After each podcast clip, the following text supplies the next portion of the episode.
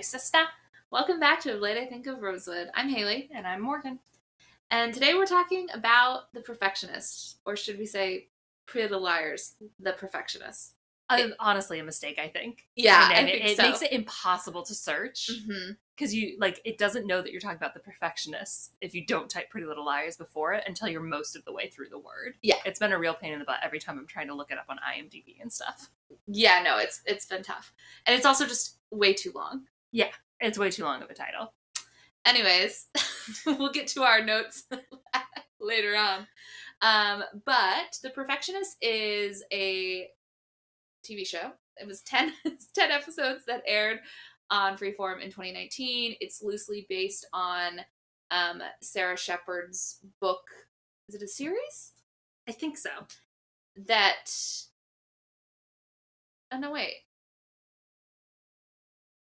Yeah, okay. It is loosely based. I was like just double checking that like it was based on a book, and then I got I messed myself up. But it is based on the 2014 novel, just one, Oh, okay. by Sara Shepard called The Perfectionist. But I think it's obviously I, I haven't read The Perfectionist, and I have not even read a. I mean, I haven't read the Pretty Little Liars books either, um, but and I haven't read like a description. But I my I'm gathering it's a fairly loose interpretation. Yeah, I'm sure. So to start, we're just gonna like I'm just gonna read like the synopsis that uh, Google gives you when you do type in "Pretty Little Liars: The Perfectionist." uh, set a few years after the events of Pretty Little Liars, three college friends struggle with the stress of being overachievers in the picturesque town of Beacon Heights. Meanwhile, Alison DiLaurentis and Mona Vanderwaal have left Rosewood to travel to Beacon Heights for a fresh start with their careers and families. When a murder happens in Beacon Heights, home to the prestigious Beacon Heights University, where excellent is a requirement, excellence is a requirement, everyone is put on edge. The seemingly perfect town may not be so perfect after all. I, I'm gonna be honest. I don't know that the town seemed perfect to begin with. it seemed like a fascist police state, and it was. yes. Uh, Yes. also, I love the idea of a fresh start for, with their careers and their families. And by their families, we mean leaving their families behind. we mean Allison leaving her two young children on the other side of the country. yeah. because Beacon Heights is like in Oregon, basically, right? Like Yeah. it's it's giving Pacific Northwest for Yeah. sure. Um, and yeah, Allison, forget about she doesn't care about those two kids. Yeah. At one point, one of the other characters says to her, "It's like you're a single mom. Like your kids are gonna are gonna you know appreciate how hard you've worked for them." Has she? Yeah, sounds like Emily's raising two toddler twins back in in Rosewood. Yeah. Which, to be fair, she was the one that wanted them. That's true. Um, I mean, maybe that's how we should start. So maybe we should start talking about kind of where we are with Allison, and then of course our fave Mona, kind of what they what brings them to Beacon Heights. And I know we also wanted to go through kind of some of the other characters, but yeah. So for all of you that like didn't watch The perfectionist. oh yes, good. uh, we're we're gonna do like a synopsis, tell you who the main characters are, kind of the lay of the land going into this. But the episode as a whole, we're gonna try to keep spoiler free because our final verdict is that this is actually worth watching. Yes, so which we is don't want to spoil it because we know a lot of people have not watched it, yes, which is why it only got one season. yes, and that was. Uh, if you're hearing this and you're shocked, we were equally as shocked. Yeah. When we were watching it and we got to the end and we were like, I, would could like- go for more. I would like a season two, actually. yes, yes. yeah. So it's definitely worth a watch. If That you- is our recommendation. yeah, if you have seen it, we're going to add at the very end of the episode, we'll introduce it so everyone knows we're going to have a spoiler section where we talk about some of our thoughts, On That- like things that are yes, spoilers. Uh, yes. But we definitely encourage you not to listen to that if you haven't watched the show yet. yes. But also, or or if you're one of those people that absolutely cannot stand to watch a show that doesn't have like a ending, then I guess you can go ahead and listen to the spoilers because you probably aren't going to want to watch it. Yeah. Um yeah, so let's start with Allison. So like the Google description said, Allison's here to get a fresh start without her family. Yeah. Fresh start from her family. Yes. Uh, Uh, and she was recruited to Beacon Heights University also frequently called BHU, um, to be a TA. And it turns out she was recruited to be a TA by some software that Mona built. So like yeah, Mona works Mona seems to wear a lot of hats, but one of her main hats is admissions and she created But like slash a- recruitment. slash recruitment and she created like an algorithm to find Mhm. And I just here's my question about that. Here's my question about that. Why would Mona need software to recruit Allie? Well, Mona didn't know that Allie got flagged by the software. That was or by the it's the Is algorithm. that what we're supposed to believe? That's what Mona says. Like she had no idea until like later that Allie was even coming. It wasn't like intentional on Mona's part. And I think we're supposed to really trust Mona in this. There's Yeah. not as much like there there's not that sense like in Pretty Little Liars where you're never quite sure how much you can trust Mona. You can trust Mona in this in Mm-hmm. Yeah. this show.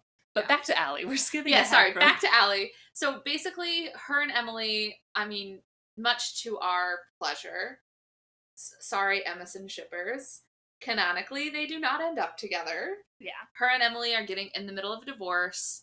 Um, Emily's back home with the kids, and um, one thing that you know, she's her and Mona are catching up, and Allie is kind of regaling what happened with Emily and she says, quote, Emily loves me, she just can't get past the past. And I love that because that's I mean, when we were talking we've talked about like Allie and Emily and how we don't like that relationship because of the past. Yeah. That's the exact reason we have for why we don't think that they Exactly. would work as a couple. Exactly. um, so I love that Marlene's on our on the same page as us. Yeah. So so okay. I think we need to talk about the fact Allie is a TA. Yes. And also we do we do later on they do make it very clear that she is also getting a master's. Which makes sense. Like master's That's- students, yes. but the, the way that they talk about and treat her and the way that she refers to herself is as faculty. right. Which generally She's master's faculty, students yes. that are TAs are not considered faculty. Also, she is seems to just be teaching this class. At no point Right. do we see the professor that she's supposed to be TAing for. Uh, she grades all the papers. She handles all the disciplinary stuff uh, w- around some like cheating. She is she teaches all the lectures. She's she chose the book. She chose the book. she book. chose the She book that they're from- reading. She's like, I want us to read a book from one of my favorite authors, Agatha Christie. Yeah, And then there were none. It- yeah. She's, co- she's- she creates the curriculum. Yeah. and it doesn't make any sense because master's students also as part like will often teach courses not as tas but as the primary instructor for the course. And of course they still have their advisor and whatever that but like why did we make her a ta why did we talk about like they recruited her as a ta is Which the is way they talk about it which is not how being a ta works. No. It's You also not get- even really how being a master student no you don't get recruited to be a master student. You apply. Yes. Um and i think though this really kind of goes back to the fact that it seems to us that i marlene king queen of our hearts doesn't know what a ta is It- yeah she because we doesn't. have we ran into this issue also in rosewood it was less explicitly an issue i think because the ta in question meredith was less i don't know involved yeah or whatnot and then wasn't jackie also a ta Yeah, I think so. like i think yeah we we so we get glimpses of like oh we really are acting as if tas are faculty Yeah. Um, and I think that I, Marlene King, thinks that TAs are faculty. Yeah, rather than students first. Right. That's actually the whole the whole sort of business plan concept around this is that you basically get to use students as free labor Yeah. because they often don't like they sometimes they get paid it depends like sometimes you they get paid sometimes it's like they get credit in a course Mhm. for being a TA it kind Yeah. of depends but like it well, and let's also not This- forget Allie, recruited as a TA. Yeah. Given a full home. that was the other thing. Eh, it, Alec Like- gets given a full house to live in, where like Mona and other characters, it's explicitly stated that they have like an apartment, Yeah. and it, it- And they they, do kind that, of give like- a reason for Yeah. that. it's a weird one, We'll get to that. but yeah. It's just strange that like essentially this is what is she getting her masters in? Like I would assume some sort of literature. Maybe American literature. Yeah. She saw how useful Ezra's master's degree in American literature Yeah, was. she's She's like, like, I also want to know how to get rid of dead bodies and trunks. yes. Um, but like something it seems to be something English related. yeah, they call they, they she's like an English TA. Yeah, so definitely not something that is highly valued by universities typically. Not that listen, if you're an English master's student, good on you, but they're typically not bringing in the big dollars. They're Yeah. not big gonna be big donors after the Yeah. So like the idea that she's been recruited. It's like crazy. I could like I could get it like if she was you know like a computer scientist or something Right. that was like where they were like we really want to get like that had done work that had like Yeah.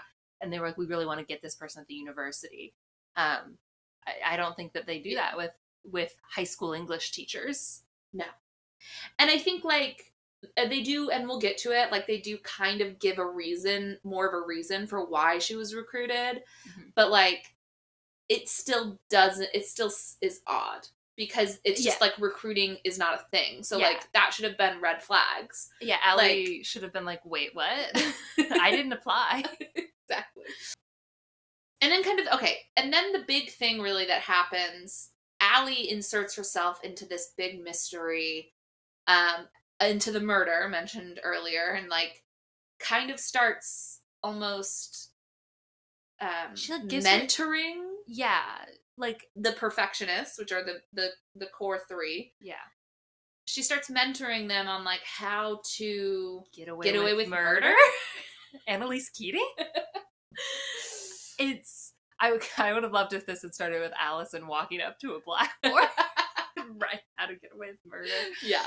But I, yeah, she she there's just not like she doesn't. It, it's a little bit unclear. We'll we'll, we'll Mhm. delve into more like what are her motives here. But she basically like inserts herself by like presenting herself as the alibi for these three students for Mhm. the murder uh, because she doesn't like the cop that's investigating it. She doesn't like any cops. Yeah, but uh, yeah, it's interesting. So I mean, but yeah, so she she really kind of becomes a mentor for the three perfectionists and helps them like Yeah. She kind of uses like it's kind of like what we wanted of like Allie using her powers for good. yeah, it's true, yeah. And like I think we could have I I I think we could have made her even better probably. But she definitely like she schools them a fair bit and like Mhm. that's very satisfying. I like Yeah. to see Allie use Yeah. use everything she's learned for good. Totally. So now let's talk about Mona. Yeah. Um, one thing I love about Mona is her entrance. She is just like full wielding a big butcher knife. Yeah. In order to like knife. it turns out cut up a pie. Yeah. Mona's super into pie, guys. Yeah, she's really into pie now. Yeah. Which I Um, guess they set up kind of with like the Black Crow diner. Two crows. Oh, yeah, you're the Two crows. Yes. That's what it was. Yeah. I forgot about those pies. Yeah. So th- that was a real. They do a lot of Yeah. throwback to the Two Crows diner and the pie by having Mona just be really into pie. but I kind of I love the way that she like basically we we see her for the first Yeah. time as she's like being kind of creepy, like hiding, coming around corners in Yeah. like Allison's like house that she's been given, Yeah. and she's just like holding a big big ass knife. Yeah. It's so menacing, and I love it. It's a great Yeah. entrance. Um, but anyways, as we mentioned, she kind of wears a lot of hats at the, at BHU. She I think originally came for game design, which okay, fun. She Yeah. loves a game. Um, and then I think they brought her into recruitment, but I also think recruitment is a bit of a cover for her real job, which is working with their security system, Beacon Guard, which we'll get into. Um, but then also there's like a smattering of party planning. Yeah. She does do some party planning. it, she wears a lot of hats. She, uh, you know, she's got to keep busy. Um, She's also in love with a chess player that she plays with online. right. And you know we're not going to spoil like who that turns out to be and everything but you know mona gets a bit of like a, a love a love subplot in Mhm. in this which is nice because mona doesn't get much of that in pretty little liars No. but Um, and then one thing I did want to also mention is they do like obviously the end of Pretty Little Liars. She's got Alex Drake and Mary Drake Yeah. in the basement of a doll Yeah. hospital in Paris. Yeah. And they do give an explanation. And she says, The reason I was there in Paris escaped me. Um, and I just, guys, And later on, what does that mean? Like, and how, how have we told any, have we told yeah, Spencer? has Mona let people know Alex Drake is on the loose? It's a great setup for the eventual Pretty Little Liars movie. yes. that I want the our like Clue uh, movie where they're all in a mansion. Yes. Um, but she also at one point the the cop lady who we'll get to the sort of Linda Tanner type Mhm. character of this show does say to Mona at one point, uh, "Are you worried that?" Alex and Mary Drake are gonna come after you, that Mhm. they're gonna try and find you. So like she explicitly knows Yeah. that Mona was keeping these Yeah, like, people. and and and also like she mentions like oh does bhu know BH, you know about this and she's like they don't need to know it's it's it's irrelevant yes. it's a little relevant yeah. um but anyways so I, I that's fun i love that like we kind of get to figure out what happened Yeah. i mean very little but i want to know more Yeah. and i Uh, really hope she's told spencer I God, I hope that she's mentioned this to them. They're like, "Hey guys, remember the cop, the the French cop that came and arrested Alex and Mary Drake? that was my boyfriend that was my boyfriend, and I took them to Paris, and I kept them in a very tiny dollhouse. yeah oh another and thing we do learn. Um, yeah, uh, she does though keep in contact with Hannah at, at least. Yeah, she has a phone call because Hannah, we do learn that Hannah has a baby. Hannah Yes. and Caleb have a baby. and also that I mean, I guess this is kind of spoilers, but not like you know, update for Spencer and Toby eloped. oh, right. Yeah. Mhm. Hopefully, it was actually Spencer, not Alex Drake. Yeah, we hopefully Spencer might be in a bunker somewhere. We're not sure. Um so let's talk about the perfectionists. Yes. Our core our core 3. So instead of Yeah. a core 4, we have a core 3. And I which I think okay, here's the thing. So there's four there's four when the show starts. Mm-hmm. And in the first episode, Nolan Hotchkiss is murdered. Yeah. So I kind of I would have gruesomely. yeah i kind of it would have been interesting almost to have the core four through the first episode and have the murder happen in the 2nd Mm-hmm. episode so that we maybe aren't expecting it like we think oh these are our core four Mm-hmm.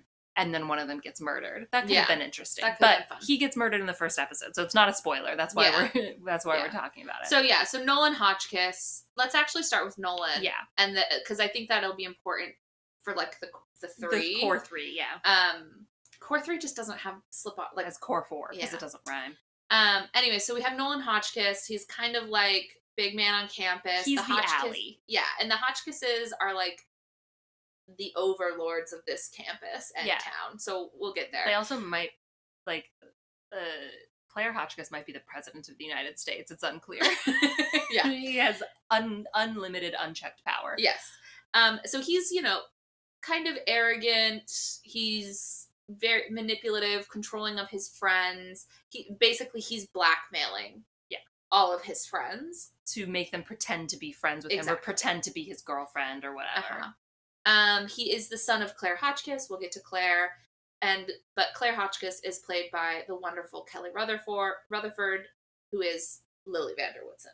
On Gossip Girl. Yes, Uh, I don't think you need to say Gossip Girl. Well, you never know. You know. I would assume most Um, people listening to this have watched it, but you never know. yeah.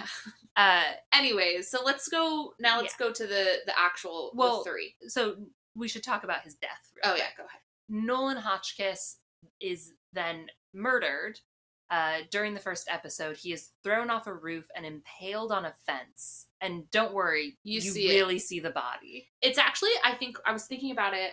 One of the most certain Pretty Little Liars deaths. Yeah, Like obviously, and Pretty part of me Liars. also wonders, like, would he? Is he dead? Yeah, because obviously, like a lot in Pretty Little Liars, and they play with it as well in um, The Perfectionist. There's a lot of people who are presumed dead who turn out not to be dead, and but I feel as though Nolan Hotchkiss is the one that is like, oh, he's definitely dead. Like Yeah. he, I don't know how you could have faked that. Like literally, like we see them put a tarp only- over his impaled corpse. Yeah. The only way that A lot of special effects. Yeah. The well no, the only way is if he has a twin. Mm-hmm. But Of course. we'll never know because We'll the show never got canceled after one season. Added to the questions from Marlene. Yes. Uh, yeah, Um, because there weren't. I guess mild spoiler. There weren't really any twins in the first season, at Right. least. Who knows what the plans were for the future? Um. So yeah, he's he is blackmailing his friends, the core three. Mm-hmm. Uh, and well, he's he's blackmailing two of the core three. The first, so he has his secret girlfriend Mm-hmm. is Ava Jalali. Yep. The And fir- she here here's her description. I think this is from Mhm. Wikipedia. Ava Jalali is a fashionable trendsetter and designer with a talent for hacking and code. and coding. Sorry, it was cut off. yeah, so she fills the Caleb role a bit in terms of their tech expertise. And she spent the summer growing her But- YouTube channel. Yeah, but is yeah, but is also fills the Hannah role. She's both Hannah and Caleb. Yeah. she's got the fashion and the the She's- computer skills. Um, and her dad is on the run for white collar crime. He like embezzled. He like stole a bunch of money. It's kind of like a It's like Bernie a Bernie Madoff Madoff, situation. Yeah, Um, and she's secretly dating Nolan because they're in love, but he, she's the daughter of a felon, and in this universe, if you're the daughter of a felon, you are a felon. yeah. we really. Um, She's quite quite maligned for her yeah. parental connections. and and we do we see and she's being kind of stalked by an FBI agent who we'll get to Dana Booker um, yeah, is really obsessed with this case of like what her Yeah. dad did and like get finding the money and like finding him basically um and also her dad is played by Protozoa. that's what I was gonna say Yeah. um from Zenon Girl of the 21st Century Yes, of Um, course. Uh, they've all seen it. sorry I have They- to say I No, I know, I'm to- joking. it's questionable whether they've seen Gossip Girl, but we know they've seen Zenon. Guys, if you haven't seen Zenon, get to it. Yeah. Uh, um so that's kind of Ava yeah. it, like in a nutshell. She's, Yeah, so you know, she- she's oh. fashionable and Yeah. she loves her dad, but she's like kind of her Yeah. dad's on the run, so she's alone. Yeah. Another important thing is that she has she has a bag of money Mm. that is clearly money her dad stole. And she that's how she's like paying her tuition and stuff, which is of course like a crime, I guess, to you know, Yeah. to be like because she knows that it's stolen money. Um so that's kind of like one of the things that she's kind of being blackmailed for, but also uh, again like her whereabouts at the time of the murder of Nolan Mhm. Hotchkiss are questionable. Um Yeah. Next, So now, next is Caitlin Lewis, the intelligent daughter of two overachieving mothers. And one of her mothers is a senator, is a U.S. senator. Mhm.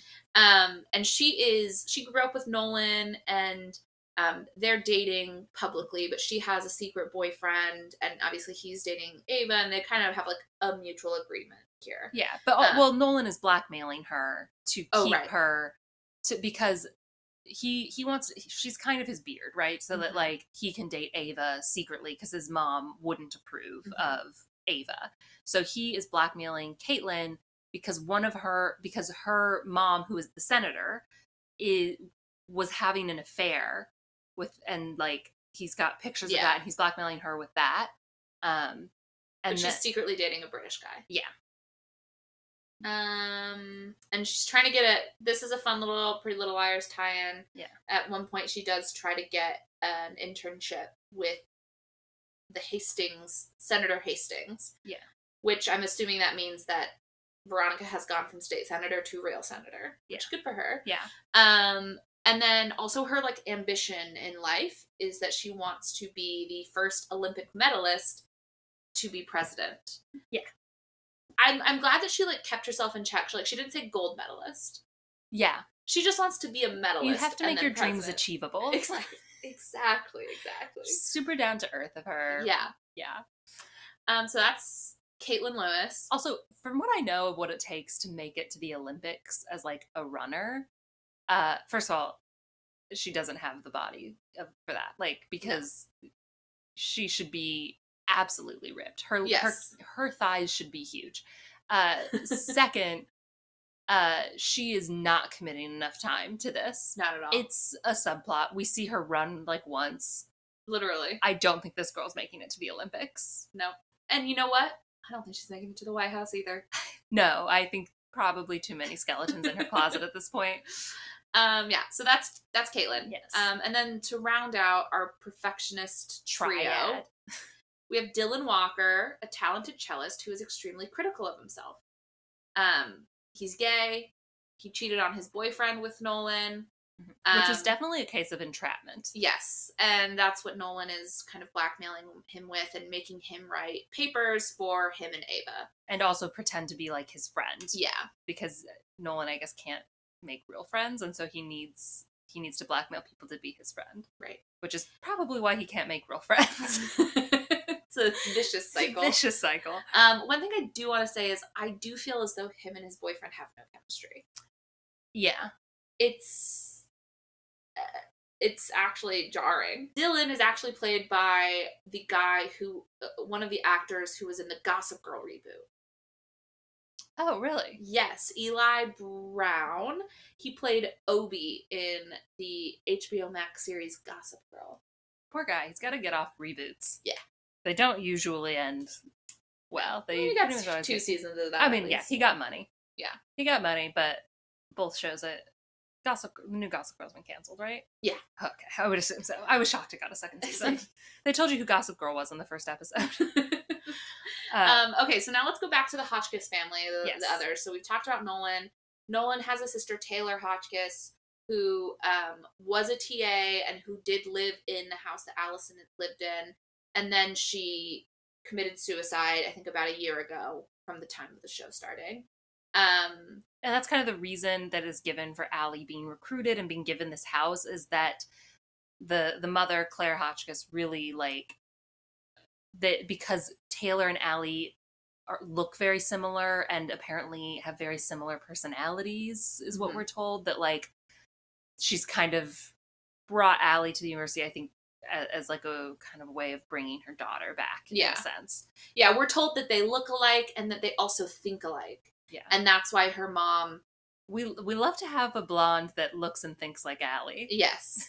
And I'm going to say they don't look or think that much alike. no Um we don't see enough evidence of that. no. They in pictures they did look quite similar. Then once we see, oh, she's not dead.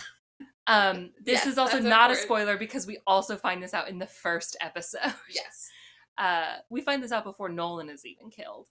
Uh, you find this out 'Cause almost Nolan immediately. Yeah. Nolan knew that she was alive. yeah nolan knew that she was alive um and like so she had like faked her death because eh, we keep we're told that somebody tried to kill her but we're not given specifics Mm-mm. about in what way someone tried to kill her and it's basically uh, we should i guess we should mention this now this this campus exists in in orwellian 1984 universe Yeah, it's and everyone is being constantly watched and apparently like th- through this thing called beacon guard we'll we'll talk more about it but she was afraid like she was in Mhm. danger so she fakes her own death and then uh has been like you know monitoring using beacon guard to like monitor things uh Mhm. and nolan knows all about this yeah. which is what you know a potential reason for his murder And one of the- so we talked about how there's a lot of comparisons between Taylor and Allison. Um, they look alike, they think alike, and then Taylor also believes that her mom tried to kill her. And or it's not no, she says does that. she say that explicitly? She says Okay. that she thinks her mom tried to kill her. yeah uh, because of something with Beacon Guard.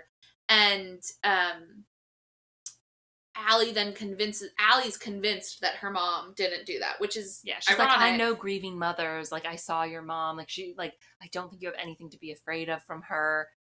Really trusting the mom a lot from Allie, Which which, is- makes no sense. yeah, because as we know, her mother did bury her alive. yeah. Um, and Allie convinces Taylor um eventually to like kind of come back to. Yeah. Which, I mean, I guess nice. slight spoiler, but not really. I mean, Um, yeah. um, and and then, I, but I just think it's so interesting how much she yeah. really fought for this. Yeah. And maybe there's something to unpack there with like her own Yeah. history, but um I do have a theory about them and where their relationship could have been going. Yeah, I think I had the same theory. I don't know if we want to talk about it here. Yeah, I think we should. I think they were gonna date. Yeah, I think so. Like, Which is like weird because we've set up like this idea that they're like practically the same person. yeah, but but, also also, makes so much so sense. much sense for Allie. exactly. Um, the only person who Allie could truly love would have to be a self insert. Yeah, for sure. Uh, Like, and yeah, because there's a point like Allie at one point is kind of like flirting with this like one professor, like he's like a visiting professor from, Argentina. Uh, and there's just like this moment where like, you know, Allie's talking to Taylor, and then this professor guy like comes up and like him and Allie go to get a drink, and like Taylor kind of watches him. go. There's just like a bit There's of a lot but it's not, but it's not like super explicit. No, but I think by the end of season two, they would have had sex. Yeah, They would have hooked up. yeah, or like kissed or something. Like there would be some explicit like Yeah, depending on how many seasons they thought they were. it's they true. think It's true. Six seasons in a movie. Um, so okay, so that's Taylor and Alison. Um, then we have Claire Hotchkiss, who we've talked about, played by Kelly Rutherford, Lily van der Woodsen from Gossip Girl. Yeah. Um, she is Nolan M. Taylor's mother and founder of Hotchkiss Technologies. Now, the question I have about this is Hotchkiss Technologies is not the university, but basically runs the university somehow. Like it, it, it, it is the fascist police state that is running this university. Yeah. It's really confusing. Uh, like the the, the power- yes, the power that this woman seems to have not just in on the university but at one point something happens off campus and the the campus security person who Mhm. we'll talk about dana booker she's the head of security for the for the university uh, so the the perfectionists they're at they're at a hospital and they are like this is our chance to tell the police because this thing happened off campus. Mhm. and they they go to walk up to the police and the head of security dana booker comes out and basically excuses the police. She's like she's like oh you know thank you guys so much for responding so quickly on the scene but claire hotchkiss has given me the authority to take the, over this investigation. I'm sorry what? What authority does claire hotchkiss have over this? Like the idea is that like claire hotchkiss has more authority over this than the local police whose is- jurisdiction it is Yeah, Mrs. Also- Hotchkiss authorized me to take over this investigation. That's the Yeah. quote. Yeah. Which um i correct What? please correct me uh, if i'm wrong i don't think that campuses have jurisdiction No. like No, they do. It's the campus. yeah but like if a murder happens on campus Oh, yeah. uh the police for that jurisdiction take over like yes. the campus police there's no like jurisdiction right like they don't have hmm the yeah like this It's it's nonsensical, but somehow, and then the cops are like, "Cool, yeah they're like great. Great, like like claire hotchkiss is the ultimate authority. Yeah, it's crazy." it i don't I don't, I don't understand. Um, yeah, like we're trying i think we're what they're trying to do right is really create the situation where like it's almost like they want this university to be in a snow globe in a bubble where like well, these kids can't get help yeah, from any like there are there is no higher authority Mhm. right which is like interesting but also probably could have been done more effectively somehow yeah. Well, let's move on to Dana Dana Booker. Yeah. she's the head of security at BHU. She's a former FBI agent on Ava Jalali's father's case. who took i guess the biggest emotion Well, because they do at some point hint at something that had happened that got her kicked out of the FBI. Yeah. We don't know what that is. that her- basically I think say though- it's just it's her obsession with the jalali case and that she used her Which- like fbi privileges to access like information and stuff that she Mhm. shouldn't and it sounds like it based on everything we see warranted. Like Yeah. her getting kicked out. Her behavior is absolutely unhinged i do not understand her motivations like i don't know why she is so obsessed with the jalali case or why she is so obsessed Mhm. with pinning this murder on these three kids Yeah, just because like she feels like they lied about their alibi right. The one bit of hint at a motivation we get is that we learn that her sister was bullied in high school and committed suicide. And that's why she's really that's why she became a cop. Yeah but it doesn't But feel like this doesn't case really- should really It doesn't really feel like these kids Hit a chord like with her. Nolan. It's not like Nolan was being bullied. nolan was the bully And yeah, and if anything she should be on these kids side i guess exactly, yeah, and the Jalali case is just like white collar crimes. Yeah. So it doesn't really make yeah. sense. Like you would expect that she lost her life savings to Mhm. or like I could even understand if it was like she felt like a really intense like righteous indignation over Mhm. him stealing people's, you know, pensions and whatever. But like at one point I, I this is maybe a slight spoiler, but at one point she gets her hands on some of this money and it seems ambiguous whether or not she intends Yeah. to turn it over. Yeah. So I don't think that she has like a righteous No. like vendetta. Yeah, but Claire Claire hires her as like to be the head of security at BHU and basically gives her carte blanche access to everything. Access to all of Beacon Guard. She's got access to everybody's dorm rooms. Like She's she's not able- even just she's dorm rooms, like she's- apartments. Yeah, she's like she has access to all of their like uh education files, which is a major FERPA violation. Yeah. Um, She also has access to their medical records. Yeah, exactly. At It's- one point, she pulls medical records from one of them. Uh-huh. Yeah. It's wild the access that we have given this head They're of security. The these students have no rights. No rights. the none. Bill of Rights does not exist on this campus. it does not apply. no. Which, like, I like obviously that is somewhat a thing at universities. Like, you don't have the same right to privacy, like even at school in like your locker, you know, or Mhm. whatever. Uh, but they have this woman. They'll come home and this woman's waiting for them in their Yeah. homes, and she's like let herself in. It's crazy. absolutely insane. she also like Um, they'll get a text message and they'll like go for their phone and she'll take it first and read it. Like there's just no we're not concerned at all about things holding up in court. Exactly. That was my question. Is I don't think a single thing that she finds or discovers is admissible in court. But in fact, I think as I think she might by finding the, her tactics to find this who murdered Nolan might result in that person walking free.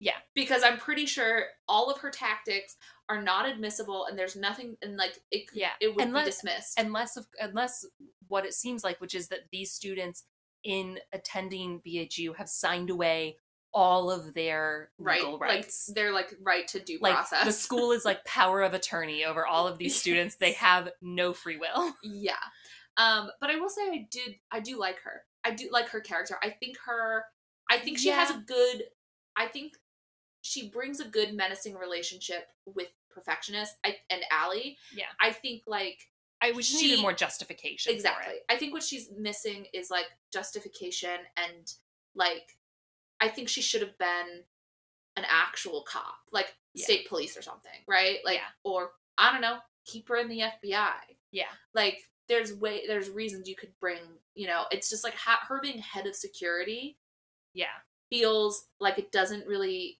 work with what she's doing. What if she had what if she were like actual like long term like long time friends with Claire Hotchkiss? Ooh, that could have worked. that could have worked because then it would And then, explain like- why because like Claire Hotchkiss do, like does not care what this woman does in order to get the truth about who killed her son Mhm. like to an insane degree and even for somebody whose son was killed like Yeah.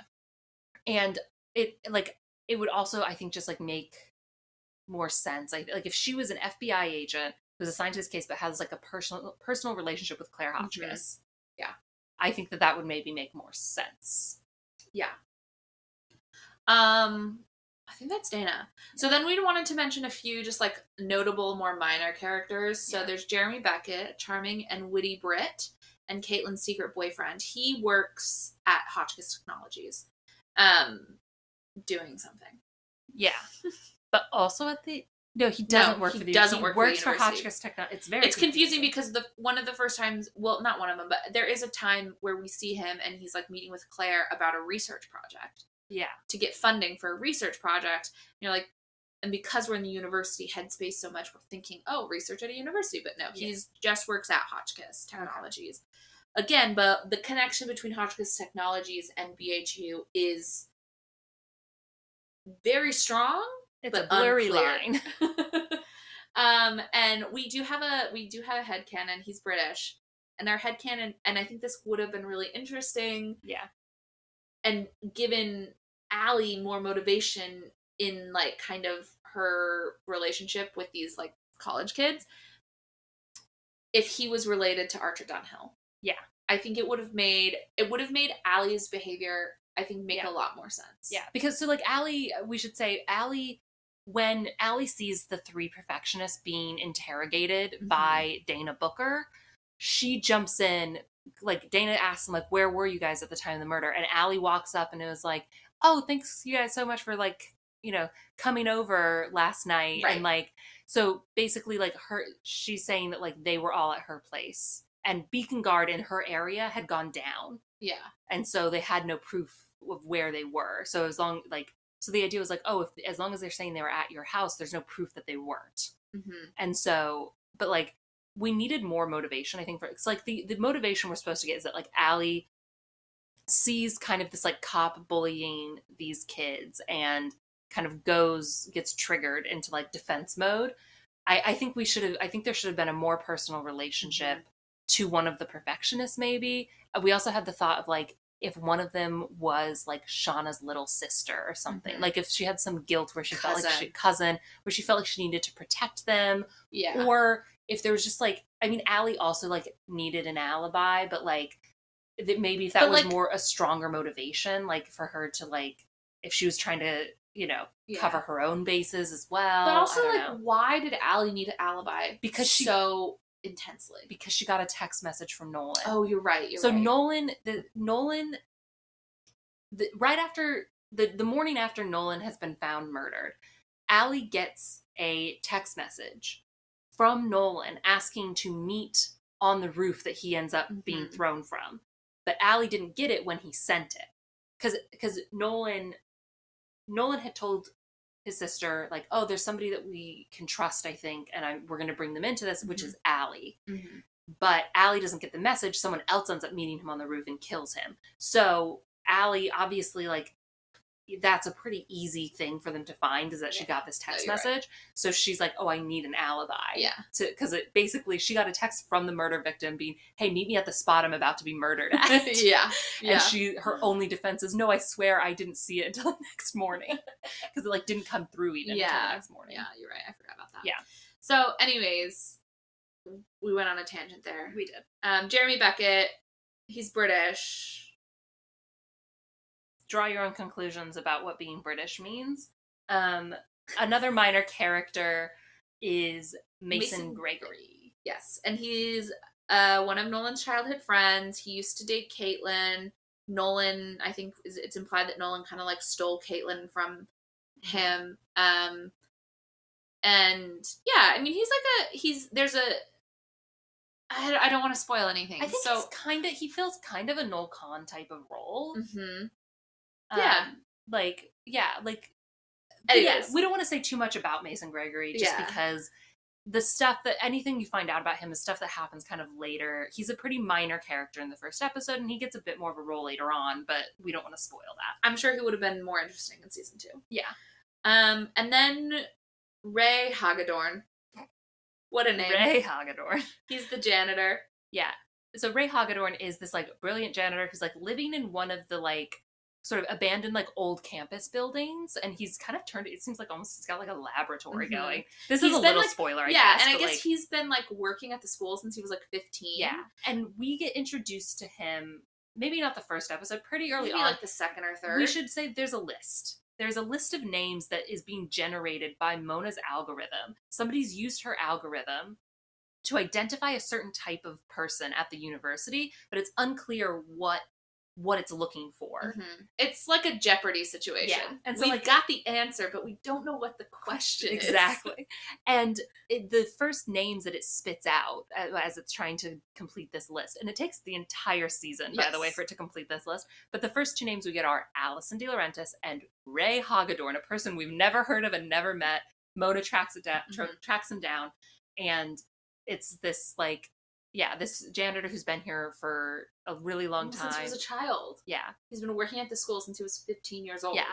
but seems to be like very intelligent Mhm. and yeah, Anyways, and it's interesting though, like I think thing about him is I feel like we meet him Mhm. and he feels important. and, And maybe then- he was going to be in and maybe he season was going to be, but then he does kind of fall off Yeah. towards the end of the season. We don't really see him. We kind of move on from the Ray Hagedorn of it all. Yeah. Um, Is that a spoiler? Does that? Whatever? Um, I feel like that we're spoiling some things a Yeah. little bit, but not not enough that it should like ruin your enjoyment of the show. I Right. think. So okay, so that's kind of the characters. That's like the main characters. There's like a few other random people, but like those are the main ones. Um, so do we want to talk about Beacon Guard or do we want to just talk about BHU? I mean, we should. So, like, Beacon Guard is like the security system, basically, but Right. it tracks. Everything. And even like there's like a there's a program that they have that like monitors their gait, like how they Yeah. walk. That that's yeah, and that's something that like only like Taylor Hotchkiss like modified Uh-huh. it to be able to do this. So, Yeah. but like, yeah, so it's like gait recognition. So like, It's crazy like yeah, it's like even if like their face is covered or whatever, like it can identify people, and uh, it's a crazy technology. Like Yeah. Mona's working on it. Like Mona like yeah, like Mona Mona says at one point that she she kind of got involved with Beacon Guard because she's like when you spend enough time watching people, you know when you're being watched. And so but when she figured it out, they kind of brought her in. Um she also she talks talking about like her algorithm actually we should say. She re- when talking about Nolan at the beginning before mm-hmm. he's murdered oh oh oh oh oh she says to Alison by my calculations he could be dangerous. Yes. what are these calculations? Like what is mona's like personality calculation that like determines that like these people have cracked human psychology? Yeah, it's crazy. like I, because there it's if you've seen mission impossible 3 uh i think that they are inventing the entity on this campus Morgan. That's like Mission Impossible six i don't know mission impossible or 6. five or something. i don't know Like, which mission impossible that's the only one i've ever seen i don't know why i thought it was not three three. Mission Impossible 6, whatever the newest one is at the time that this is released, that one. Seven.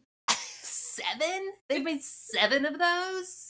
It's Mission Impossible Wow. seven, guys. We confirmed. We Yeah. fact checked So if you've seen Mission Impossible 7, it's basically they're building the entity on this campus. Like it's able to like predict behavior and like Mhm. Mona basically says that like when she says that, like her calculation based on or according to her calculations, Nolan may be dangerous. What she means is that he has the capability of pushing another student to the point where they snap.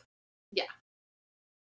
Like how, how did we how did we calculate that? I, uh, it's one of the it's one of the it's a very early line in the show and it kills me Mhm. every time. Yeah, but yeah, a lot of it, a lot of like the software and stuff is meant to predict like success Yeah. for students at BHU and predict if Yeah, they have, but Beacon Guard- problems. But Beacon Guard is also it's- It's, security. the security. It's all one though. Yeah, it's, it's all, all- combined. Yeah. Like it takes confusing. the inputs of like their intense surveillance of everybody and creates this. Like, yeah.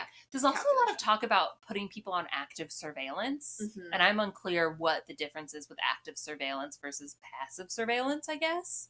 So they're all being passively surveilled, but some like this whole thing is like somebody's modified beacon guard to monitor a specific group of students. Mhm. I guess the I guess the people on the list. I it's a little bit confusing. Yeah, Yeah, but that's beacon guard. yeah. Let's talk BHU. Yeah, so BHU, there's a couple things that I thought was interesting. They mentioned once that there's no sororities or fraternities. And I wanted to ask a question because I was like, that could have been interesting. Like to add Yeah. some sort of Greek life element to the story might have been interesting. Yeah, or like so yeah. And I'm curious, it's interesting that they don't have them and why they felt the need to mention that. yeah. Maybe it's because of that thing at the end. Yeah, maybe. But I, th- I think Because also maybe, it's just it's such a short season. yeah. is the thing too. This is like as like Pretty Little Liars was at the tail like as it ended was kind of the tail end of these like 20 episode long Mhm. seasons. And so the perfectionist only got 10 episodes and I they just didn't probably have time to Yeah. include that element. There was too much other stuff That's weird going to on. call it out. It is interesting that they called that Um, out specifically. And then the other thing I wanted to mention is it seems as if, and this kind of is connected to Beacon Guard, it's almost as if they're not allowed to use the internet unless it's like they have like BHU specific like social media it seems and like the chess Yeah. like the chess game the online chess game that Mona's playing with her love interest uh, she mentioned something about it being some sort of BHU chess game Yeah. and I just think that's really interesting like Yeah. everything seems to be part of this like BHU like absolute internet. control. Yeah, it's it's and we should also say BHU. The impression that we get is like BHU is like a top university. Yeah. Um, like they, it's and it's you know a big thing about like the pressure on Mhm. BHU students. Like it is, it is like a top top level university. Um, I want to talk about just like this is just a little side thing. At one, I am fascinated. I would love to do like a thesis on assign like school assignments as they're represented in TV and movies Mhm. because the assignments that students get in TV and movies are ridiculous. And at one point, Ava is in like an art history class, I think, and her and and she they're like paired off for their final, and their final is that they are given a puzzle piece of a painting. So like it's a it's like you know uh, if the whole painting was a puzzle, they're given one of the pieces, and they have to figure out what puzzle or, or what puzzle what painting this puzzle piece comes from. Sorry, what? These kids are like Harvard, Yeah, this is like an Ivy League adjacent school. and I don't understand. I don't understand the academic Rigor. merit of this Yeah. assignment. Right. Well, and also like we should talk like obviously the show's called The Perfectionists and perfection is a big element, right? Like there's a lot of pressure, you know, BHU is called like a pressure cooker Yeah. and um The whole the whole The idea with Taylor Hotchkiss is that she is killed that- herself because yeah. she couldn't handle the pressure. and the whole thing is that these kids are just under a lot of pressure to be perfect and there's like you know ava kind of has like this whole thing about perfectionism and obviously caitlin is like very much overachieving senator's daughter Yeah. perfectionist and like has to kind of fight against kind of or like not even like unpack kind of some of that yeah, they're all they're desire all for kind of- perfection they're all very high strung and like everybody at this school seems to be that way yeah. seven percent acceptance rate. We do know Yeah. that. Which, what's like compare? Like, what is a university that's comparable to that? Like, I Harvard, Harvard has a six- four. Oh, Google told me six. Google told me four in 2021. Yale has five point three. Stanford is three point nine. Yeah, so it's like actually not as low as low of an acceptance rate as like a lot of the Ivies. Yeah. But the way they talk about it is like because they talk about like you know Oh wow! In the in 2023, um, I'm guessing for the 2023 to 24 school year, their acceptance rate was 3.41. Harvard. Yeah. So yeah, seven is not that. I mean, listen, we didn't go to a school that had seven percent No. acceptance rate, but but like the way they talk about it, though it's like it's almost like it's not even they never even talk about it being renowned for its academics they talk about it being renowned for its pressure Mhm. Like that is its claim to fame is that it is such a high pressure environment Yeah. and that's crazy yeah, that's pretty much the the, and I think like we've the given summary of the show Yeah, I mean, I mean, sorry guys, we could have done better. Um, but like, I think we've kind of given you like the main characters, kind of the main plot points, the kind of the world that Yeah. we're that they were building, and now we kind of want to go into like what we think was working, what we Yeah. think wasn't quite working. yeah and also Um, the pilot is not very good It's not good. i never because i before we watched this recently. recently i had never seen it because i'd never been able to get past the first episode i think i'd tried two or three times maybe Mhm. and i just never really like i think maybe i got to the end of the first episode but like i never went on to the second right. and you got so like you got to get through the first episode First couple. I First mean, I think. I really found myself getting into it by like episode three or four. Yeah. Um, and so yeah, so definitely like if you're gonna watch it, just recognize the pilot's not good. It really it, it got us talking about how good of a pilot Pretty Little Liars is. Um, impeccable like they, they introduce you to so much. so much into that Um, episode but anyway, so some of the things that are working, I do kind of think the mystery of it all is working. Yeah. Like I think that what we're trying to figure out what's happening, I think is layered and complex enough that it is interesting. It keeps you coming back. There's like twists and turns and there are some similarities from the uh with like Pretty Little Liars, like with some of the beats, but I think it still works so like they're they've changed enough. It's unique enough that it's not just like a blatant repeat of it. Yeah. Yeah, I think yeah, it the mystery works and is like engaging and I think like it gets more interesting kind of as it goes on. Mm-hmm. Definitely. But it, it definitely works, I think. Yeah. Like the murder is interesting and like the various motives and Mm-hmm. everything work. Um and yeah, is not overly similar to the original. Right. Um, I also will say I think the music really worked. So they have like a lot of orchestral um, covers of pop music, like pre Bridgerton. Yeah. Bridgerton stole that from them. Um, and I feel like there was, and I think they had that. That's throughout. Like these orchestral pop music, yeah. pop songs are throughout. Mhm. Um, but I do feel like in the beginning, some of the other music wasn't hitting as hard. But then Yeah. by the end, I feel like I was getting a lot of good music drops. And I think the thing I was truly missing is there's no the music when we discover Nolan's impaled body. Doesn't I think hit. it's so underwhelming when it's not we know it's not suggestions. It's not suggestioning.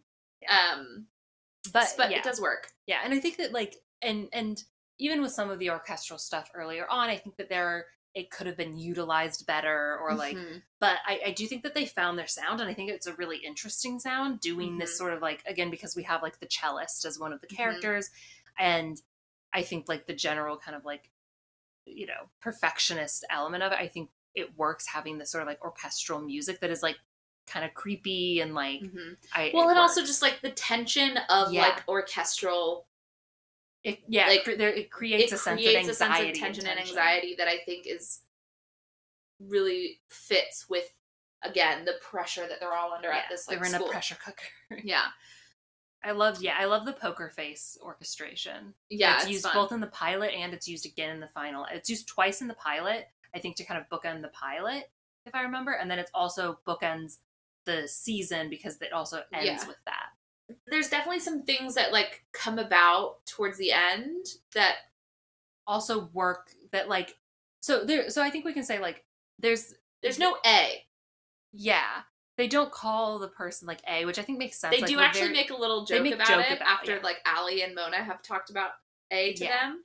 So they do like for a moment kind of call Yeah. Dana Booker A because yeah, which I like the way they talk about. They're like, "Oh, Dana's such an A." Yeah, like, exactly. It's, it's, It's kind of funny the way that they they talk about it, but they introduce right at the end. Uh, they start because they they don't really get text messages or anything. the The threats are more physical. and there are a few. There's a few Yeah. like they get a rat. They get given a rat at one Yeah. point. Um, there's like a, a There's message s- written in cupcakes. There's a message on a scoreboard, like yeah, So there's like, but they don't get like text messages. But at the end, it's introduced as there's this. uh They get like start getting like phone calls. Mm-hmm. yeah. That's and that's all we'll say until the spoiler Yeah. section. Um, and then I will say I and think that, but yeah, but the phone calls I think really work. Like the, they keep Mhm. getting these like group phone calls where all their phones start ringing, and it gives very much the feeling of the text tone of all of the Mhm. girls getting it. Yeah. Um, and then the other thing I really think is working is like you kind of get glimmers of the old Allie. Like Yeah. she kind of can't help but get involved in this. And she kind of takes them all to I'm gonna call it like the Alison DiLaurentis School of Secrets. Yeah. Because she really takes on this like mentor capacity and you know, there's one th- where there's one time where they're like trying to snoop at like Nolan's cabin for something and she follows them there and she tells them, Oh, I'm looking for secrets. And she gives them advice. She's like, Oh, you guys shouldn't park your car out front. Like, Yeah. if you don't know what you're walking in on, you don't want to announce yourself and or announce your presence. Um, she kind of encourages them to share secrets with each other because, like, secrets keep, you close.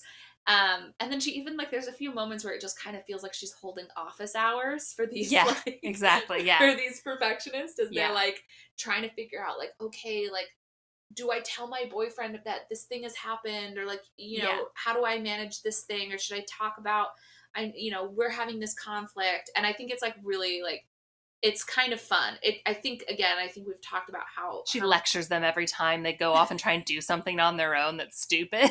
yeah um yeah and i mean i think we talked a little bit like i think there's some motivation lacking there for her like it doesn't quite i wish that her motivations were stronger Yeah. for why she is taking these kids to school Yeah. but like it is fun to see her kind of lead this group again because i think obviously by the end of pretty little liars the original series like she wasn't the leader of the group Yeah. and i think like there's something about seeing her kind of embody that leader role again it's much less menacing than 14 year old Allie because Yeah. she's a better person now i guess Yeah, but it's nice to see her leading again and Mhm. being the main character.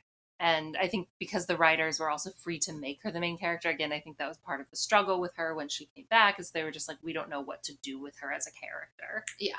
so Um, now what isn't working oh did you have anything else No. okay so what isn't working I okay. So the friendship between the perfectionists, I think by the end is working. Like I Mhm. believe they're friends. I can't say the same for Original Sin.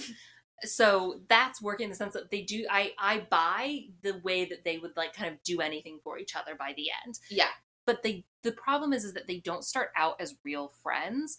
And that is something that I think the original sin also has a problem with. Like they need to be actual friends from the beginning Mhm. which is even if they're like estranged like in pretty little liars because what that allowed them one you have this immediate like you buy their connection and their like the stuff they're willing to do for each other but also i think it's part of why the pretty little liars pilot worked so well is that it created a sort of when they're already friends it creates a shorthand for the writers to give the audience information right like without it being so expositional and like it's a lot faster because these girls already know stuff about each other. You're coming in mid conversation. Mhm. And I think that that helps with the pace a lot too. And that's why the pilot Yeah. was so good of Pretty Little Liars. Yeah. Part of it. There's And, a lot of I reasons mean, it's so good. Um, one thing that I do want to mention though about their friendship is that one scene where they're like, I think they're packing care packages. They're they're Afghanistan. for Afghanistan, and they have like this almost like little like play fight with packing peanuts. It's the most mild fun you've ever seen. It's not fun at all. But It's- then and because they You might be they- imagining them like throw they like throw one packing peanut at Yeah. one of them. Like Yeah. it's not like a full like But they, like- peanut fight. they like giggle and like are having so much fun. Um, Mm, but not so much, but some fun. we're supposed to believe they're having fun. yes. But because they are they weren't friends before, they were fake friends, kind of being forced to be friends by Nolan. This is their one moment of like levity. Yeah. And because of that, we cut back to that multiple times. It's included in course. at least two montages. yeah, like the as like kind of like in a montage of somebody like realizing like, oh, I really do care about these people. yeah, or and like, like or like when my the character thinks that they're gonna have to leave BHU or something, they like. Mm-hmm. Reminisce about their time at BHU, and it's like that one time they all hung out together and had fun. The one time. and I feel like there's yeah, I think and again it sucks because they were they had 10 episodes and they had so much to fit in. It would have been I think helpful and that's again like because they were friends in Pretty Little Liars before and we have that tool of the flashbacks. yeah, It this did need more flashbacks. it needed flashbacks or it needed you know again like they just if they had been if they had more of a history Yeah. with one another Yeah. like it would have been interesting to see more of their dynamics when nolan was forcing them all to be friends Well, then it would have made me care more about Nolan to have Mhm. seen more of Nolan. yeah which is another problem too is like we didn't i didn't care about nolan um he died too quickly He died so quickly, and you don't get the flashbacks that you get in Pretty Little Liars. yeah um okay so the other thing i'm wondering is like do we need a core four Yeah, because I, like yeah because i feel like three is not enough you need to be able to pair off. hmm Uh, three is not enough. Five is too many. Original Sin. Roberto, Five- five is too many. Five plus all their moms is too many. We'll we'll get to you, We'll- original. we'll get to you. You were also wrong. Uh, but like four is like that perfect four number, is perfect. and yeah. I feel like, and I I get it because we also have Ali and Mona, and again we have ten episodes. They had not a lot of real estate. to get a lot Yeah. going. Um, and I think, but I think like three was not the right move. Like I would have loved a fourth. Yeah, Um, I agree. I think that there is potentially a character who in season two could have stepped into that fourth position. Yeah. Um, but yeah, I think I think three was just a little flat. Yeah, it just it needed a fourth person, and but I also think like again a fourth person who maybe has a connection to Mhm. Alison to the original Pretty Little Liars that creates a reason for a connection. Kind of like what they with the first with that spinoff they tried to set up in the end of Pretty Little Liars that then they never did with Addison, Oh yeah, where one of them was Maya's niece or something. something like yeah. that. Yeah. I was like that kind of like that like that that kind of thing I think would have worked well here Mhm. especially because we're also so far removed. Like we're not in Pennsylvania. We're not like I don't know. Give Allie some buy-in on these Mhm. people. Totally. Um we kind of talked about this, but it really the the role that Dana Booker plays as kind of the like Head of security. head of security and the power that she seems to have the she does there's nobody else that's like investigating this murder it seems like that Yeah. doesn't really work like i feel like it would have made more sense i liked your idea about them her being friends with claire maybe and i think she needed to have real jurisdiction Yeah. like she ha- needed to have real power and like yeah. I think because she was this head of security and she could break all of these rules, yeah. it like almost like rules for the police in Pretty Little Liars. The rules were these like guardrails rules um, that I think kept it interesting, right? Yeah. Because well, like they had there was some sort of like, well, we have to actually like be able to prove that this thing happened yeah. Or this person did that, you know, or It- yeah. Well, I mean, and it creates boundaries, and boundaries create tension. Exactly. And I feel like because Dana had no boundaries, Yeah. it was kind of like, well, okay, Dana can do and say anything she wants. Like she's basically decided that these kids killed yeah. Nolan, but there's not really proof of that, but she's just decided it and is investigating only that. And like Yeah. there's really nothing that they can do to prove that they didn't. Yeah. Um so I feel like she needed to actually be police. Yeah. There needed to be some sort of playbook. Yeah. And we okay, the other one we talked about this already, but we do re- really feel that Alison needed more buy-in Yeah. to the group. Like there needed to be more of a reason she was involved here. Yeah. I almost think like I almost think like if she had actually met Nolan on the Mhm. roof or something or like and like we I don't know, we need like the text message does sort of serve that purpose that she got this Yeah. text from Nolan, but like I don't know. I just think she she jumps in like full force so quickly that I think Mhm. if we're going to do that, we need more buy-in. Yeah. Although I was thinking about kind of obviously she gets that text message, but I was thinking about the quote we talked about in the Alison episode, I'm under every stone that Mhm. gets turned over. Yeah. And I think that like that does kind I do kind of like that this is more of just like a trauma response, right? Yeah. Like somebody's been murdered and like yes, she has that text message, but somebody's been murdered and Alison is like, Yeah, they're gonna accuse me of this. Yeah. well and and again like i think that that motivation right that this is just sort of her own kind of personal flaws and Mhm. trauma and all that could could work if we had a longer season Yeah. where we explored that more but because we only have 10 episodes we needed i think a stronger tangible reason and this is And part of the problem with the short seasons in general And I think especially like she needed more of a reason to in, basically put herself in danger. Yeah. By being the ally, the alibi for the perfectionist. yeah like because she just does that so willingly, yeah. And it's crazy because again she's like 25 at this point. Yeah. like she she should you know not be so quick to potentially be implicated in a murder. Yeah. She doesn't know that these kids didn't murder him. Yeah that's the thing is like she has that's it she has no reason to be so confident of their innocence she's had one conversation with and each read of them one of their essays yeah like it just doesn't make sense Yeah. um Oh yeah. Um, the other thing is like parents. Like you hear so much people talk about like, oh, Pretty Little Liars should have t- taken place in college. Like that would have made more sense. And then the like we vehemently disagree with that. so strongly. It needed to take place in high school, and this, and and like I almost feel as if this Because should have again- taken place at a really prestigious boarding school. yeah, I think that that would have been interesting. It would have, and it would have made more. I think the the sort of closed the bubble nature of it would have made more sense because these are children. Children don't have all of Mhm. the same rights that adults have. They don't have the autonomy to like leave. They don't Mhm. have the, and so like you can trap and parents and being a minor and all of those things again create boundaries that create tension. Yeah.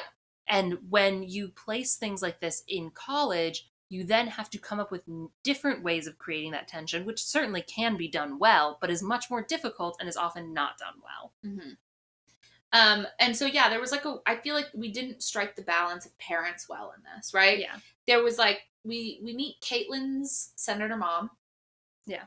And obviously we have Lily van der Woodsen, aka Claire Hotchkiss. Yeah. Um, those are really the only parents that we have. Well, we do. We oh do wait, I forgot Ava's dad. Ava's dad Yeah. does make an appearance. Um, but yeah, like in like I the know, I final just- episode. I just feel like when the parents are there, it just feels other than I think I think Claire's role is perfect. Yeah. and I think Lil, and I think Kelly Rutherford plays it perfectly. Yeah. Um, no notes except for I would like to understand her role and power more. no notes for how she's portraying. no notes for how she's portraying it. Do have some questions about the that. character though. Um, but anyways, um, but I feel like with uh, when Caitlin's mom comes in and with Ava's dad, it just like it doesn't really feel like there are stakes there, right? Because these are adults. These are these they're child they're kids, right? But they're also adults. They're like sophomores, I think. Um, and so it's like they just kind of are there. yeah it's just like they don't yeah they don't serve a huge purpose and Mhm. but it almost feels like we almost should have foregone parents altogether Exactly. if we're gonna do I mean, and I think way. Ava's dad makes a little bit more sense because like there's this whole thing with the money and Yeah. like whatnot. I think Caitlin's mom, even though like there's the thing with the affair, it's just not. It's not like much is resolved there. yeah Like, I don't know. It just feels like we could have done without. Yeah. So one of the things that i think this show was missing was the sense of being watched through the cinematography because Mm. obviously they're being watched watched all the time but pretty little liars had this really great way of using the camera to be like looking through windows and bushes or like you you got the sense almost in some ways that you were surveilling them as like the person looking from the camera's perspective and stuff and i think that it needed more of that to drive home this feeling of them being surveilled and blackmailed and like raise the stakes mm-hmm. because they get a lot of messages. At first, I felt like it was like maybe they just weren't getting enough messages, but because they weren't getting texts. But watching it back, I was like, no, they definitely do. I think it's just the the the directing of it needed to feel that way more. Um, the other thing, and this is a big thing, Yeah. I part of the problem with this is that it was too close to Pretty Little Liars. Yeah, So this came out in 2019. Pretty Little Liars wrapped in 2017. Like this is too soon. And I think like if they had given it another year, maybe two, I think too. I think two years would this could have been a hit, especially if it Yeah. had gone straight to streaming. Yeah, or maybe not two years. No, because I think because this came out in 2019. I think if this had come out 2020, especially if it came out during like the pandemic and like earlier like lockdown, Mhm. I think that this. I think we I think we might have gotten five seasons of this. Like yeah. I, it would have been I think way more successful Mhm. if it had dropped on a streamer because like it, It that- was on freeform. It was like yeah but like i think one more year Mhm. maybe two more years and like there's no way that this gets dropped on freeform this absolutely goes to a streamer mhm, um and i think that it would have had more of a budget mhm. i think it would have been more successful i think being creating more distance between the end of pretty little liars and the start of this you get fewer like comparisons of people wanting it to be exactly the same Mhm. and i think you could have uh brought in a little bit more of like uh, people from pretty little liars to like kind of cameo and play a little bit more of a role Yeah. because they would have been more willing to Well, and I think it's also like on the topic of timing was a weird time in the industry, right? Yeah. Because it's again, it was week to week release on Freeform, and it kind of at this time when we're shifting from basically everything is streaming now. Yeah. Um, and I think like it just it fell into that kind of gulf between the success of Pretty Little Liars. It was like 22 episode seasons for seven years. The current situation that we're in, where we're getting everything going to streamers Or six episodes a season or whatever. that come out once a year yeah. At, at, at best. at best. we're And- talking to you, Duffer Brothers. but like, and the other thing though is like, if if we had waited a little bit Mhm. and and therefore had been able to maybe uh, have it have more appearances from people from the original show we could have part of the reason i think it got based so far away is because we needed a reason for like why you never see emily or the kids you never Mhm. see any of the liars like if Allie's just if Allie's nearby it doesn't make sense that none of them are ever visiting Mhm. but if we had, you know, waited a little longer, I think we could have placed this closer to Pennsylvania. Mhm. Maybe like I think like Vermont or Mhm. like and done and like I think that that vibe there are not enough fall vibes. There are fall vibes, but they're different fall vibes. They're different fall vibes and they just don't hit as well. And we needed that like I I think we needed some more old academia like architecture and Mhm. vibes to sell this like pressure cooker environment and all of that. Yeah, it was a lot of modern architecture. Yeah. Um, and It- I would have yeah, loved it felt more. very like large modern liberal arts college, Mhm. which just didn't didn't go with the vibe of the pressure cooker that I feel like they were trying Mm-hmm. to create. And also, I just it would have. I think we needed a stronger aesthetic. Yeah. It wasn't a strong aesthetic. And I think though that checks out though because like at that time I feel like the aesthetic was changing Yeah, so much like fashion wise, right? Like we were kind of that was the beginning of like the shift from the 90s to the like Y2K fashion, I feel like. yeah, And I feel like it kind of just like fell flat because of that, right? Like yeah, it was and not just in the fashion. I mean, I think there's like other aesthetic yeah. elements to Again, it, but like yeah, also the fashion like was kind of eh. yeah, I will say though, to go back to things that were working, the funeral, Nolan's funeral, was funeraling. yeah. The looks were funeraling. Yes, we did. We did manage that. We needed. I think we needed a second murder in the first. we season. definitely needed another murder and another funeral, Yeah, or I like think flashback episode- to Caitlin's funeral. I'm gonna. I'm know? gonna say episode eight. Taylor's funeral. Yeah, I flashback Taylor's. to Taylor's. Caitlin. Caitlin Caitlin. Caitlin does- doesn't die. I don't want us to. I don't want you guys to think that we've accidentally spoiled that somehow. No, Caitlin doesn't die. No, but like I think we needed. I think we needed a fresh murder in episode eight. always Gotta. You gotta get a fresh murder in there. murder in the beginning, murder in the end. Yeah. And and I think that that would have also like upped the stakes really nicely Definitely. as you kind of like crescendo toward the end of the season. Uh Also, everything happened in the student cafeteria commons. yeah. It was like our one set. Yeah. I think we should have made it a library. No, because I think you need to have it like be like. Yeah. I think we needed a library. we did. I we think needed, we needed a a, second set that was a library. Yeah. But I think we needed the commons because academia. bec- we needed the commons because we needed a fashion show. We got a fashion show though. Yeah. Um, we needed a fashion show. We needed to pack boxes for Afghanistan. You know, like we needed Yeah. somewhere that could have like those more casual Yeah. things. But we also needed a library. yeah. Yeah. We needed we needed to have a second location where they could have conversations. Yeah. The other thing is like this as a spin-off goes so hard on technology. Mm-hmm.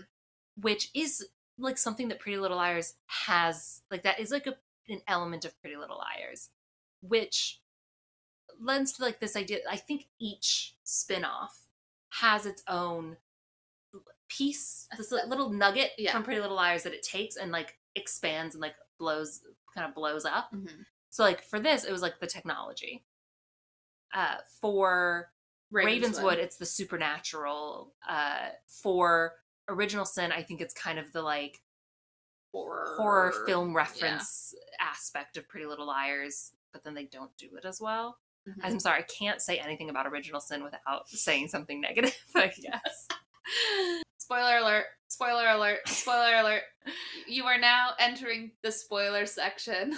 do not listen past this point if you haven't watched it and you have any inkling that you might because we do encourage that you do uh, but we'll also even even though this is a spoiler section uh, i imagine people probably if you watched it a while ago you probably don't remember much so we'll try and give as much context for Yeah. what we're talking about since we, it's fresh in our minds Mhm.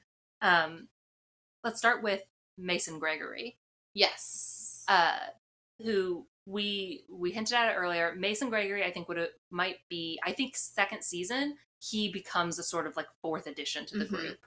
Um, also Mason is Mona. yeah. They are twin flames. Yeah, because so I Nolan wish that there wasn't some questionable ethics there Yeah. and morality there, but uh, Hey, with their relationship. At least Mason's an adult. But Uh, true. but like Nolan dies and Mason takes over as tr- or tries to take over Nolan's role. he literally sits in Nolan's seat. yeah, as the it girl, Mhm. right? Where like Mona did that when she convinced Allie to fake her Mhm. death. Uh, and it's just very Mona. And there's also just so much of like his conversations with the perfectionist, particularly Caitlin, because they have like the closer relationship, but yeah, the way that he speaks and kind of the way he almost like hints at things Yeah. and is it's it's obviously The like way in which to he kind of be a red herring, but yeah. he also just has like a menacing yeah, like and vibe, and the of way course, in which he menaces is very Mona. yeah, and of course, like they you know kind of found their like intellectual equals yeah. by playing online Which, chess. if Alison and Taylor are also going to start dating, the show is basically like Alison and Mona need to date themselves. yeah, That's the that's, that's the message from the show. um, yeah. So that's that's our thoughts on Mason. Yeah. So before I don't want to go to the next bullet. I I want to talk about. I think there's like a lot of fun Three Little Liars, mo like esque moments. Um, I think the scheme with Mason to get Mason in the Yeah. cabin is really fun, and it has another quote that I absolutely love. The right dose of barbiturates can act like a truth serum. um, and I just think that's hilarious. And then I love when it kind of like he's like, "Oh, the crew, we're not drinking before the the crew match." Yeah, he he rose He rose crew. crew. and they're not um drinking before that as like a team to like keep themselves in good shape or whatever um and so then her like way of kind of solving this situation is hitting him over the head with like a, a Yeah, crowbar or really something Hannah. and then like it's funny this is also funny though he then like really forgives her for that Oh, he apologizes. he apologizes to her. He feels He's so like- guilty he's like he i pressured you crew match. I pressured you, and it's like, to be fair, he Did was you? well, he was blackmailing her. oh, I mean that, but I was taking, I Yeah. was thinking it was more of like a sexual pressure, Yeah, which was not clear, yeah, but um, or really not there. yeah, but like he really is like, I totally understand why you knocked me unconscious. Yeah. Um, but I And thought like stole the my whole, phone. I thought the whole cabin thing was, and like the way it kind of like fell apart and got like messy. I Yeah. loved that. Like, it felt very Pretty Little Liars. Um, I also enjoyed the sewer. yeah, Um, because again, it's just like insane. yeah, Like, first of all, it's like not even really a sewer, it's like an underground tunnel. Yeah. Um, and like Ava gets pulled into that sewer like it's it or something. Yeah. Like it is in this sewer and is pulling her down like down a ladder. Like I don't Yeah, understand but how it's that actually a pig man. But it's actually a pig man, which I didn't care for, but And don't who is pig Who man? is Pigman? That's our question for sure. Um, I thought there were some fun like clue trails. Um, yeah, that are like so stupid but like fun, yeah, and I love those. Are I think are always fun and like Pretty Little Liars, and so there was like the gum wrapper that kind of led them to Mason. yeah. and then I really thought that like Taylor's missing Oh Wizard my of Oz God. book. Mona and the gum wrappers. Mason is Mona. Oh my God, you're right. oh my God, you're so right. wow. They I really were like Mason is Mona. Yeah. Um. Anyways, and then like Taylor's missing Wizard of Oz book. I was like, that's fun. Like, I think that that's like a fun clue trail that Alison then got to follow, and um, yeah. And then the last one on my list is the rat. Yeah. I thought like obviously I love a good like message delivered in a you know dramatic way. Um, so I thought the rat was fun, and then I loved that it ended up being like this misdirect. Like you were watching it and you're thinking like, oh, like this is obviously this is referring to Caitlin because she's you know Claire is trying to get her to like rat out the others, right? Mhm. But then it turns out like it is referring to Caitlin, but it's because Caitlin spilled the beans about like Ava's dad's crimes or something. Yeah, like it's not a who red herring, it's a what red herring. Yeah, and I think that that's Yeah. fun. I thought I was like, that's like a fun little like type of Yeah. twist that I, I you know feels very PLL to me. Yeah. Um, Brits are evil. Yes, Brits are always evil. Although I will say, did Jeremy actually? So No, Jeremy did not actually kill Nolan. no, but he was doing. He was part of the experiment already, doing surveillance Right. for the professor.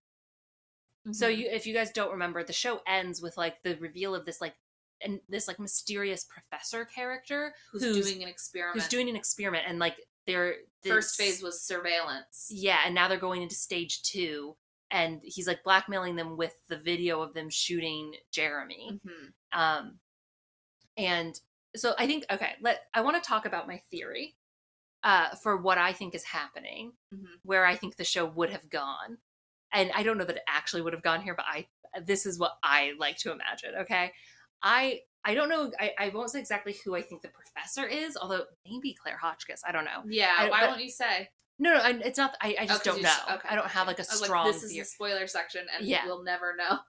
No, my but my theory because there's also something up with the psychology department because Mhm. Alison decides to jo- join. Which first of all, you can't just switch your master's program, but whatever. Alison decides to join the psychology department, and then the person she meets with like makes a call afterwards and is like, "I just made Alison DiLaurentis my new TA. She doesn't know it yet, but she's in." Yeah. It's like, what the fuck's happening there? Mhm. So what I think it is is I think that the BHU psychology department is doing a study on the town of Rosewood and what happened there. And I think that this is their attempt to try to understand the circumstances which evolved in Rosewood and the personalities. I love that. I do love that. So they've brought in a couple elements from the town, but then Uh-huh. they they're using the algorithm is identifying other like similar like personality Uh-huh. traits to try to to try to understand what the fuck happened in that town. yeah. No, I think that Which I and like I think love Jeremy that. works like as somebody to be brought in for that. Like we need we need a hot British guy. Yeah. Like although his face weirded me out. His face I was like so, too vague. no too to vaguely actor. British. Yeah, and it might have been the styling too. Like it's Yeah. probably like he's clearly a conventionally attractive man, Mhm. but for something about the styling made me made it weird. But uh yeah, so that's what I think is happening. I think that it's that. the psychology department. I think like the slightly more likely is it is the psychology department just doing a general study on Yeah. like the pressures of academia and whatnot. Like I almost Yeah. feel as if like yeah, I don't know. It's a real university, Yeah. but like it kind of feels very Truman Show esque. Yeah. Um what if it's not a real university? that's what I'm saying. It's like what Yeah. if it's like I don't know, what if it's a mental institution? yeah. like uh yeah. Yeah. Anyways, yeah, but I, I would love for it to be like Actually, some study, which to- would also make sense why we recruited Alison. yeah. um yeah i with like i don't know if like part of me okay so at the end the professor is sitting in the like student union cafeteria area Mhm. and uh Zach. zach comes up and is like oh like more coffee professor or something so like It has to be a professor. right unless that's kind of a red herring right like maybe Yeah. it's like one of the psychology professors we might find out that's not the professor right Mm-hmm. Yeah. so like i guess we can't put too much stock in that necessarily It was fun though. Like it felt like one of the like A tags. yes I love. i would have loved more a tags Um, burning questions. yeah So obviously, like who is the professor? But almost more burning for me is who was the pig man. who who was the pig man because i just can't imagine It's any of the like- characters putting on a pig mask Right. and going into the sewer And it just seems like something that was so out there it was so that for it to never come back. And again, there's ten episodes. Maybe it would have made more sense in season two. Maybe this Yeah. is like Lucas gave you that massage, Emily. Yeah. like, you know, like yeah. but I, I don't know. It just it just doesn't. It's it's crazy. Yeah. First and foremost, it feels um very out there from like the visual language of the show. Yeah. Like it's feels like it would fit honestly in original sin. I was thinking that, yeah. um, Um, it- masks. but it doesn't really fit in. It didn't fit. And then, like, honestly, they get over that way too quickly. They should be, So that should quickly. be their new core mystery. Again, like Is Yeah. who put on a pig mask and went into the sewer? and who pulled Ava into the sewer? yeah. Like Yeah. she fell down like 15 feet. Yeah. Like, what? She was pulled 15 feet into that sewer. yeah. How? How? Anyways, Who? Uh, my other question is who hit Caitlin with the car? yes. Because we don't get an, a definitive answer to that. Mm-mm. At the time, we think it's Mason, but then it's not Mason. And then they think it's like Dana Booker, but then it's not Dana Booker. And then we find out that all of this was this professor person. Did the professor hit her with the car? Yeah, I mean, don't they say something, something, about that like, seems too hands on, though. Well, no, but they, I think they say something about how it, they're just like calling it a hit and run or something. Well, the story was that a teenage boy was going for a joyride and Oh, he right. thought he hit a deer, Right. which is clearly not true. right. Yeah, you're right. If that's the actual explanation, I hate that. Yeah. Um, I, I trust I trust Marlene. Yeah. I, so those are, I think those are really my burning Yeah. questions. Um, I I also have other. Do we think Nolan might have a twin? I think you don't think so. No. I I think that the Even if they've gotten Hotchkiss- seven seasons. Oh, if we got seven seasons, absolutely. if we had seven seasons, for sure. Yeah. I think two to three now. Yeah. Um, because I just feel like the Hotchkiss. I mean, it could have been a situation of like the twin is like in some facility. Yeah. But like the Hotchkiss family is so well known in this town Yeah. that it feels like it would have been hard to keep that But twin. but I think it's reasonable to think like if they if they were keeping this twin a secret basically from its birth. yeah. Like I Like they a- probably weren't that yeah, like prominent when when Nolan was first born. Mm-hmm. Um, and of course, I mean Taylor could have a twin, but I, I like the Yeah. idea like it was such a definitive death. I think it would be funny if Mhm. he had a twin and he Yeah. wasn't actually dead. And like I would think it would be interesting if like Nolan was the professor. Mm-hmm. Uh, Ooh, that would have been interesting. because the thing is, like, I feel like the professor has to be somebody we've seen, and I just don't know who that would be. I mean, yeah, like the obvious option is like Ray. Yeah, Ray Hagedorn. Yeah, Um, I think he's like, but he's almost too obvious yeah, because he's like older, a man, yeah, like kind of in and then out. You know, Yeah. like we get introduced to him and then he kind of falls off. Mhm. Um, and so I feel like that is obvious. Like, but I that tells me that probably wouldn't be him. yeah. I don't. Yeah, I yeah. Hopefully that yeah is more of like a red herring. Like I could see Claire Hotchkiss. Would love for it to be Nolan because he's got a secret twin or something. Mm-hmm. Um, I just don't know. Like I guess could be that Argentinian professor. Ooh, that's fun. um yeah i don't know I- yeah it's hard it's hard like i don't see a lot of great candidates for it Yeah.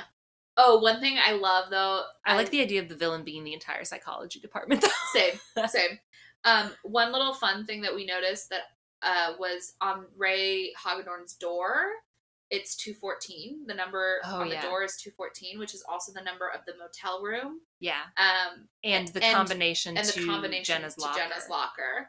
Um anyways i thought that was fun. That was a fun little easter egg. But yeah overall i wish that we had a season two. I do too. I Yeah. really do. It's a Um, disappointment. I think they were getting somewhere and Yeah. i think it was somewhere fun. Yeah but instead we're getting a season two of original sin. Somehow. I i'm dreading having to watch season two but i'm going to. Oh absolutely. But i have to. Anyways. Anyways. Cheerio sister. Cheerio sister